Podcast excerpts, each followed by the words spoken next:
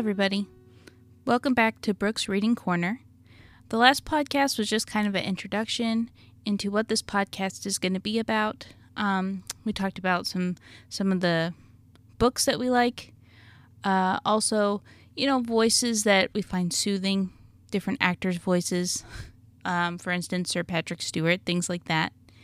Uh, what I wanted to do today was um, I'm not going to be able to read a book from start to finish for you guys, but I will be selecting, you know, certain sections, a couple of pages, maybe a paragraph or two that I like from these books.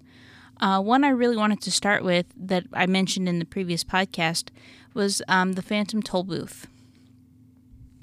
Now, um, The Phantom Toll Booth is by Norton Juster.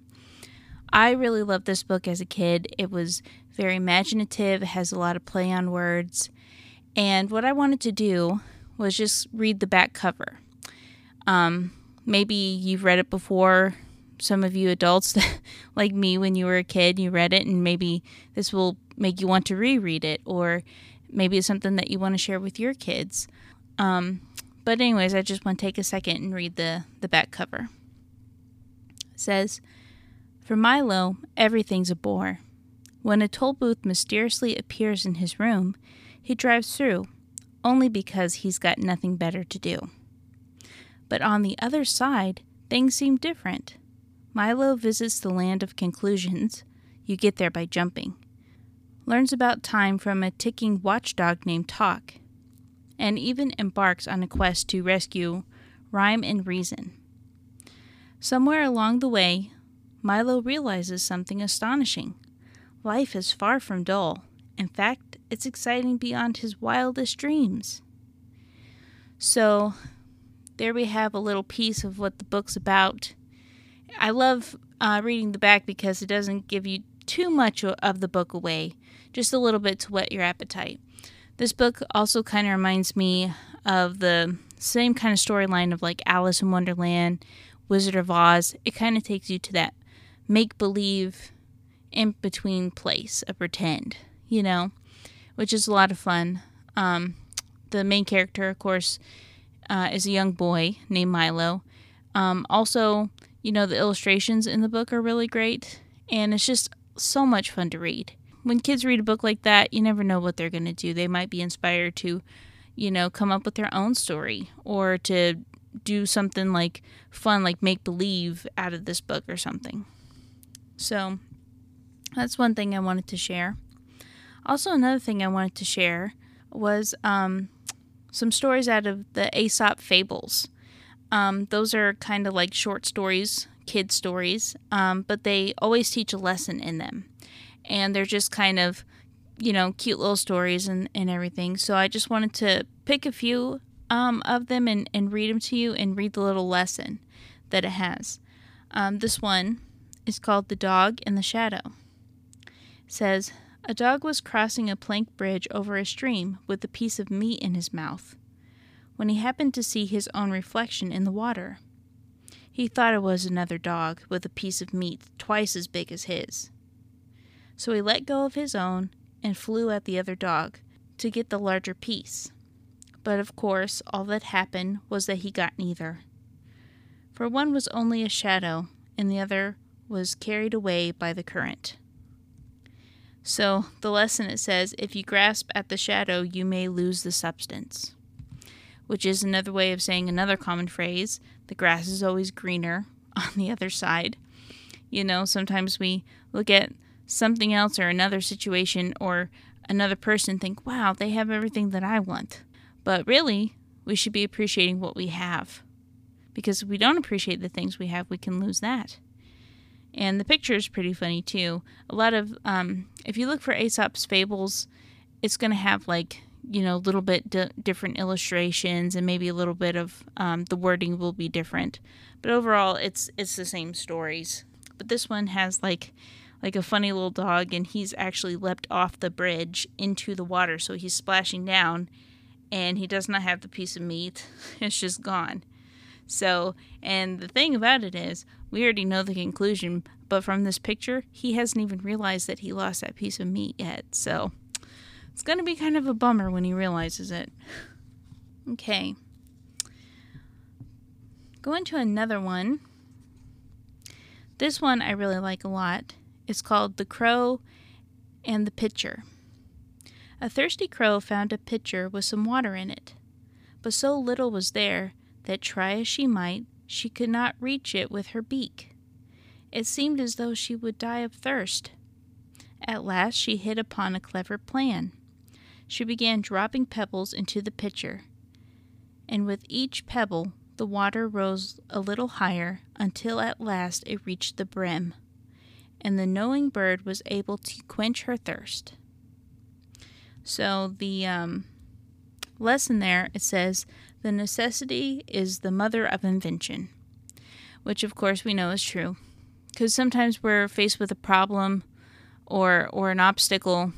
Sometimes we freeze, but really, what this is telling us is to come up with a creative solution to our problem. You know, and that's something that, that is a good lesson for kids.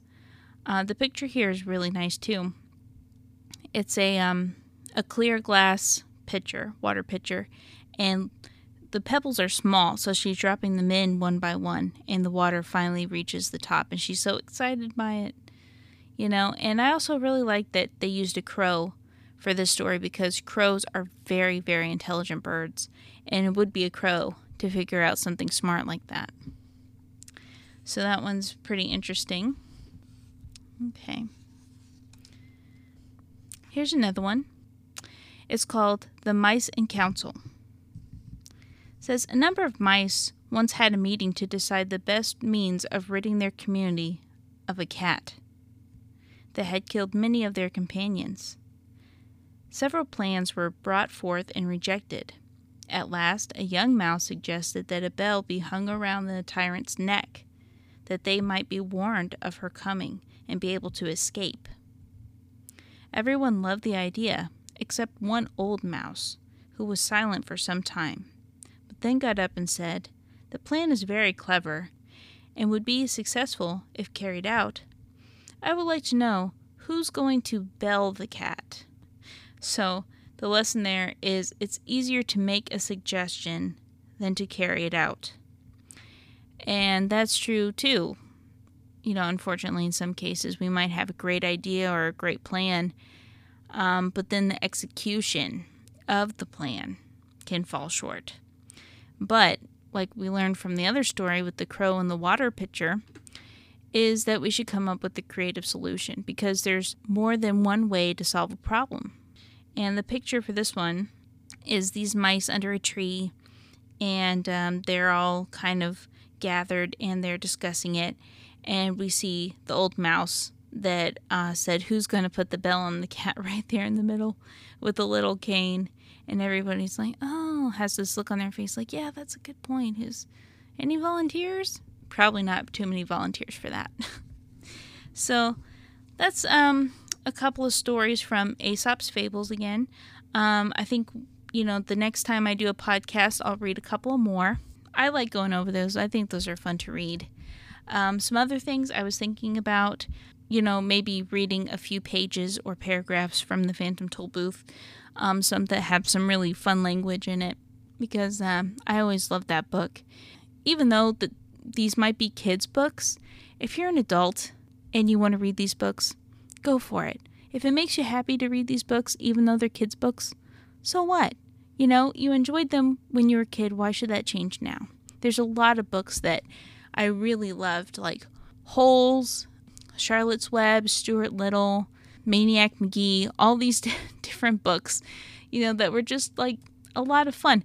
And that's the thing with kids' books, there is a lot more imagination. There's it, it's more interesting to read. Not that other books aren't, but also, I was uh, going through some of the books I have. I have some Agatha Christie books, and I really love her style of writing. She was such a clever writer. She had twists into her murder mysteries that were just really, really neat. And of course, you know, there was that whole um, TV series that she had, and, and so it was really, she's a really great author. I also have this fun little book. It's uh, Emily Post, who, you know, is um, the etiquette lady, Emily Post on entertaining. says the answers to the most often asked questions about entertaining at home and in business. So I was thinking about maybe reading a few things from there just to see how language, etiquette, and formal things have changed from the time that this book was written to what we kind of do now because things are more casual now. Not to say that there's not formal events, because of course there are, but they're just done differently. So I just thought it'd be fun to read some of that at some point. Uh, just a few things like that. I also have a really interesting um, book that has to do with Peter Sellers' radio show, uh, The Book of the Goons. On a podcast, I'll explain more about what that book is, but that one's that one's really cool too. So yeah, I hope you guys enjoyed the little bit of reading and uh, the little bit of discussion about the Phantom Toll Booth. Um, I hope that maybe you and your kids can read it together, or your kids can read it for themselves. You know, whatever you think is best. But it's definitely one that I would recommend. So hopefully we can read some some more of the Aesop fables, you know, later on, and we'll just uh, go from there. So thanks for tuning in and listening, and you're always welcome here in Brooks Reading Corner. Have a great day.